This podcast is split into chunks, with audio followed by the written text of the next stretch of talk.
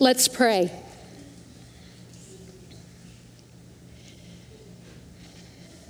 Grant us courage to live faithfully, even in uncertain times, that others might witness your power and grace and come to know and trust in you. And hold me up, God, that I might lift you up. Amen. God is good.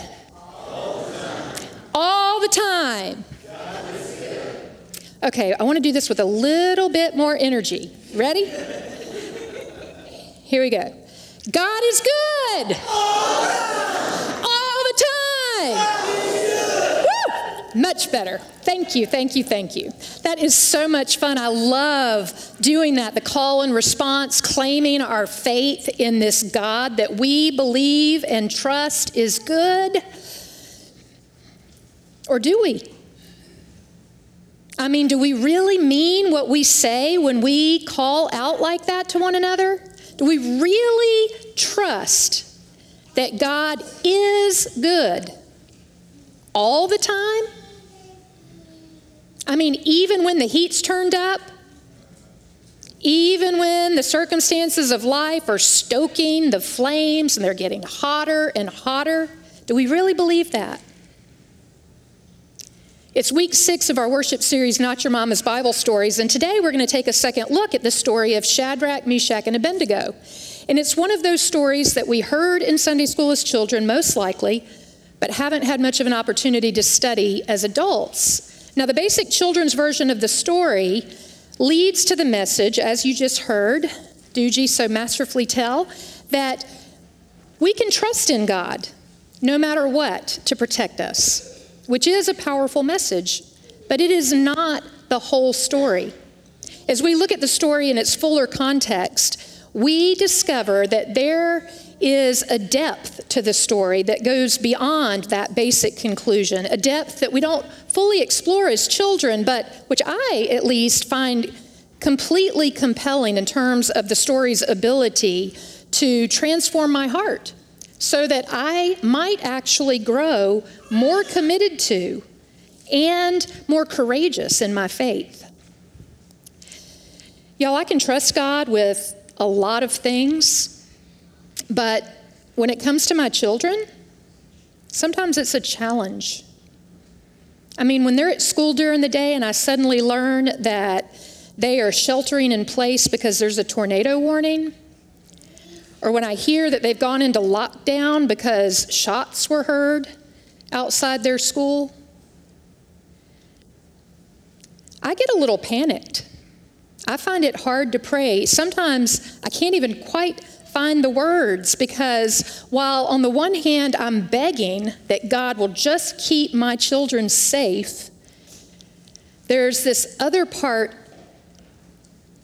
reminding me that bad things happen things that I have no control over. So ultimately, I try to hand them over to God, trust in God, mostly because there's nothing else I can think to do in that particular moment. But I am very attached to the outcome. I mean, I have a crystal clear and fairly rigid vision of what a good God's provision and protection is going to look like in this particular situation. Faith is never easy, but faith, while fully acknowledging that tragedy happens, and sometimes even to me and my family, especially in the middle of hard times or scary times, it takes my breath away. It makes me wonder do I really believe that God is good all the time? Well, Shadrach, Meshach, and Abednego, they seem to. Here's what doesn't come out in the children's version of the story Shadrach, Meshach, and Abednego, they tell King Nebuchadnezzar that their God absolutely can rescue them from his fire and anything else that he may try to cook up. But what we don't hear in the children's story is that they go on to say, but even if God doesn't rescue us, we will not bow down to your gods. We will not serve this golden statue makes my heart skip a beat. Because if my child were in the line of fire and I thought that gold statue could save them, I'm not sure what I'd do. So today I need for y'all to stay with me, okay? Because there's a lot to unpack in order to get to the bottom line of today's sermon, and I think it's important in terms of our faith. So there are three things that I want you to know about the book of Daniel that have deepened my conviction that we are not placed on this earth purely for the sake of being comfortable or being rich or safe or even necessarily healthy. If we are truly living faithfully into Christ's call, we're risking ourselves. Faith is risky. Fidelity to God is risky, which often means that we have to resist our natural human instincts and desires. So, here's the three things that I want you to learn about the book of Daniel. First of all, there are two distinct literary styles that tell the story of Daniel that help communicate the book's intent and theological meaning. Second of all, I want to tell you about the setting of the story that we hear told in the book of Daniel. And third, I want you to understand the social, political, and historical context in which this book was written, which is different from the setting in which the story unfolds. Ready? All right, here we go. First of all, the book of Daniel in the first six chapters uses a narrative uh, folktale style to tell the story of a conquered people that are living in a foreign land under foreign rule. The remainder of the book of Daniel uses a mysterious apocalyptic style of writing. Now, I know that popular culture um, thinks that apocalyptic writing is all about delivering doomsday prophecies, but apocalypse, which comes from, from the Greek, doesn't actually translate as the end times, as we often think it does. It actually translates as revelation, which is why we have the book of Revelation. It is revealing God through this apocalyptic writing. Apocalyptic writing does use very powerful and sometimes disturbing imagery and metaphor that are often presented as dreams or visions. And these visions are meant to reveal a little bit of God's plan and to also reveal God's sovereignty and power to carry out that plan.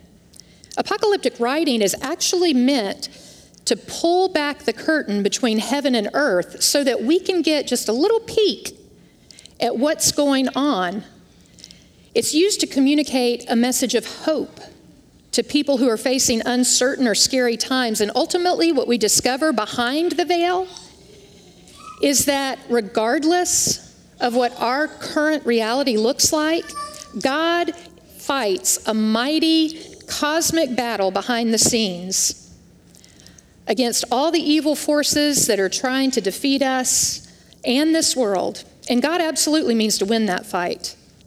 So, despite appearances, our suffering and our sorrow and even death, they are not the final word. That's the message and the hope of apocalyptic writing. So, second, the setting of the story that we hear in Daniel. The story of Daniel is set during the Babylonian exile following the fall of Jerusalem in 586 BCE. In the third year of the reign of Jehoiakim, king of Judah, Nebuchadnezzar, king of Babylon, came to Jerusalem and besieged it. That's how the book begins. So, after ransacking the city and destroying the temple, Nebuchadnezzar, he took many of the ritual vessels and furnishings from the temple for his own, and he took them back to Babylon with him. Now, by destroying their temple and confiscating all of these ritual artifacts, the king is demonstrating to the Israelites that he has defeated and now has power over their God. and consequently has power over their God's people, who he also takes back with him to Babylon. And in Babylon, from among the most socially elite Israelites, he chose those who were most intelligent, who were most educated, most talented, most attractive. And he invited them to court to be educated in the language and literature of the Chaldeans, who were the people who ruled Babylon at that time. They were an ancient people renowned as astronomers and astrologers, and King Nebuchadnezzar wanted to educate these elite Israelites in these arts so that they could come and serve him in his court. Now, Daniel and his three friends were four of those that were chosen for this honor. And Daniel's three friends, their names were Hananiah, Mishael, and Azariah. But because all four of them had names that within them contained some reference to Israel's God, Nebuchadnezzar gave them all brand new names, too. Names that now reflected the names of the Babylonian gods, which was another way, another means of controlling them. Daniel became Belteshazzar, and his friends became Shadrach, Meshach, and Abednego.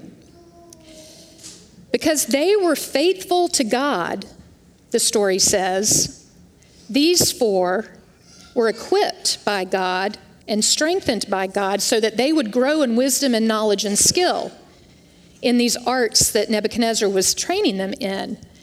They got so good at these arts that the king esteemed them as 10 times better than all the other magicians and enchanters in his entire kingdom. So one night, King Nebuchadnezzar has this very disturbing dream. Wakes him up in the middle of the night, scares him half to death. So he immediately calls on all the Chaldeans and magicians and enchanters to interpret his dream. Only he doesn't tell them what the dream is. He says, Y'all are magicians and enchanters. You should know what I dreamed. And if you don't, and if you can't interpret it, then you're all going to be executed. Oddly enough, none of them could figure out what he had dreamed, nor could they interpret this dream that they couldn't figure out.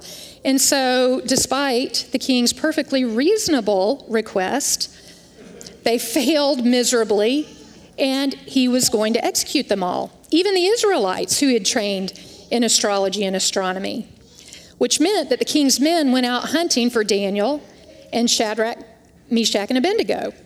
Well, when, the, when they show up, Daniel stalls. He says, Wait a minute, just give me a day or two. Let me reflect on all of this. I'm sure that it'll come to me.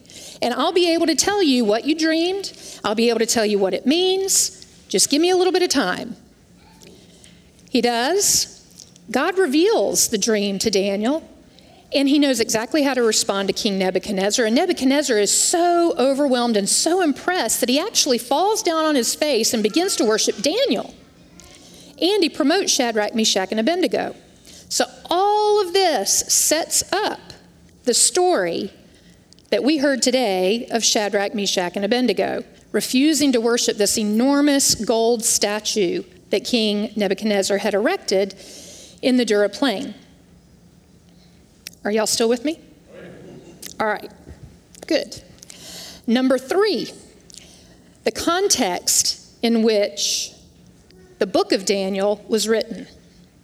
So while the setting of the story of Daniel begins around 587 BCE, the story was likely written between 167 and 164 BCE. And y'all, it is such a relief to actually have a narrow and fairly certain date of the composition of this particular book. That almost never happens in biblical scholarship. But the reason that, that scholars are fairly certain of these particular dates is because of um, events that were happening in history that can be confirmed by sources outside of Scripture. So during the period between the Babylonian exile, which is when the story of Daniel unfolds, and 167 BCE, the Israelites had actually been liberated from Babylon. They had returned to Jerusalem. They had rebuilt Jerusalem and the temple, but By the time the book of Daniel was written, another foreign ruler had occupied Jerusalem.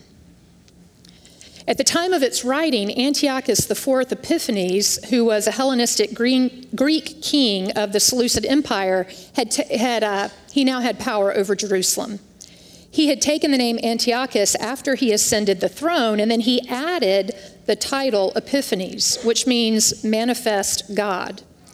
He was the first of the Seleucid kings who began to place phrases on the backs of coins that claimed his own divinity.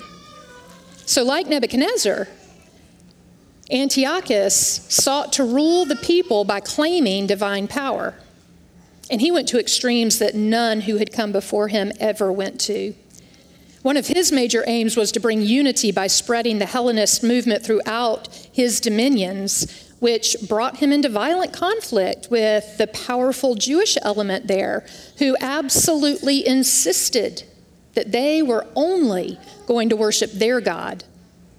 Every other nation that had conquered Israel up to that point had issued decrees protecting the rights of Jewish people to remain faithful to and practice their own religion until Antiochus IV Epiphanes, who insisted that everyone in his kingdom, everyone, had to be one in law, custom, and religion. When the Jews resisted the edict compelling them to abandon their own religious practices in favor of the Greek, Antiochus established regulations making things like Sabbath practice, circumcision, possessing a book of the law, or um, practicing food laws, made all those things illegal and punishable by death. Sound familiar? So, Antiochus sent Apollonius to Jerusalem, where he entered on the Sabbath, totally setting up the Jewish people to be caught red handed, and killed most of the males and enslaved all of the women and children. And then finally, after all that, he erected an altar of Zeus over the altar of burnt offering in the Jewish temple and compelled the Jews to take part in the heathen festivities. Now, based on outside sources, this event is recorded to have occurred in 167 BCE, which is how we know that the book was written after that particular date. And we also know that the book was written before 164 BCE because we know that that's when Antiochus died. And the accounts in the book of Daniel of Antiochus's death and the end of his reign, they're not accurate. So, what's the point of all this? What does it mean? Why do we care? Well, Shadrach, Meshach, and Abednego, they faced a very difficult decision, a life and death decision.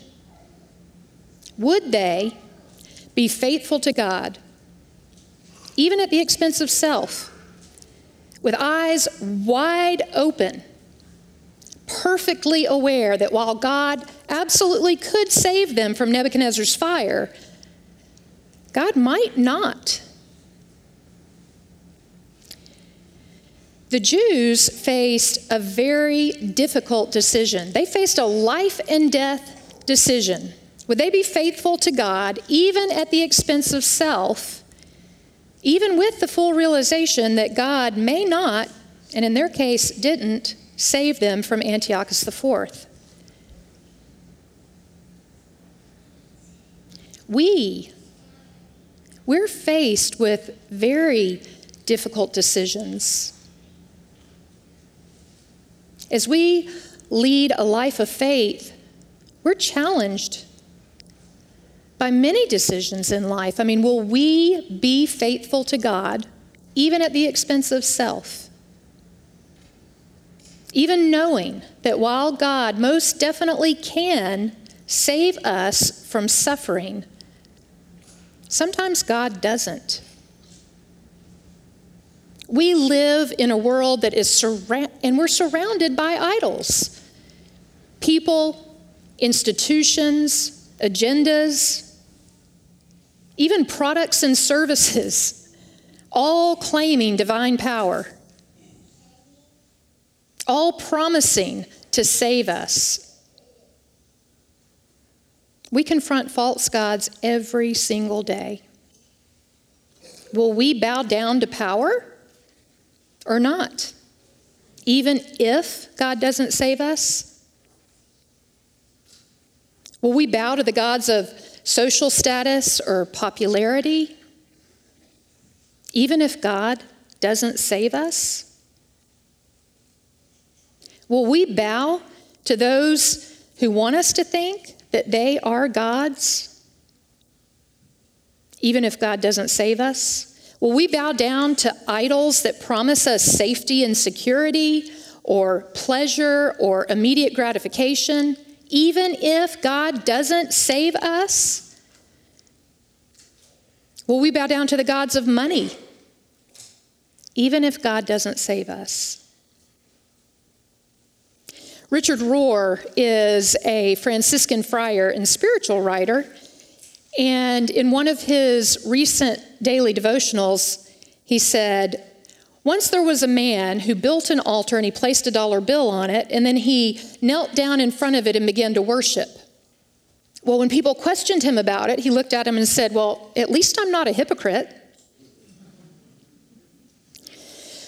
With Shadrach, Meshach, and Abednego, and with the Jews who resisted Antiochus IV Epiphanes, we can know that behind the veil, despite all appearances to the contrary, there is a cosmic battle being fought by God on our behalf. And God absolutely means to win it. And our faithfulness in the meantime matters. Faith in the face of adversity faith at the expense of self and all we hold dear, it's an incredible witness. Nebuchadnezzar, because of Shadrach, Meshach, and Abednego's very faithful witness, he was transformed. Not only did he become a believer, but he became a defender of their faith, threatening any who would speak ill against the Israelite God. God is good. All the time. All the time. Let us pray.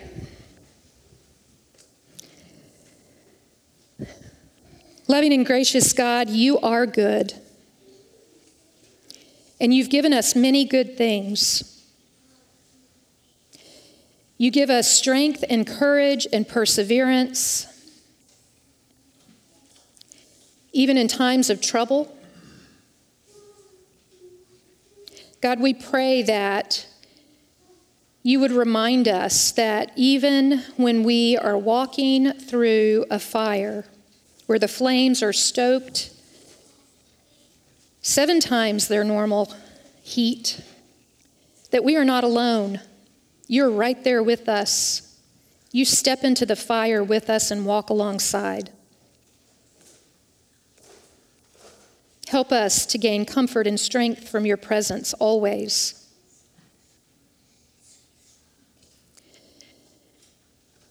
God, as we give you thanks for all of the many gifts that you've given us, and as we offer back to you out of that abundance, we ask that you give us courage to be generous, and we ask that you bless what we offer, that it may be used with wisdom to reach all the people in our area who have yet to meet you, that they might come to know you and have faith.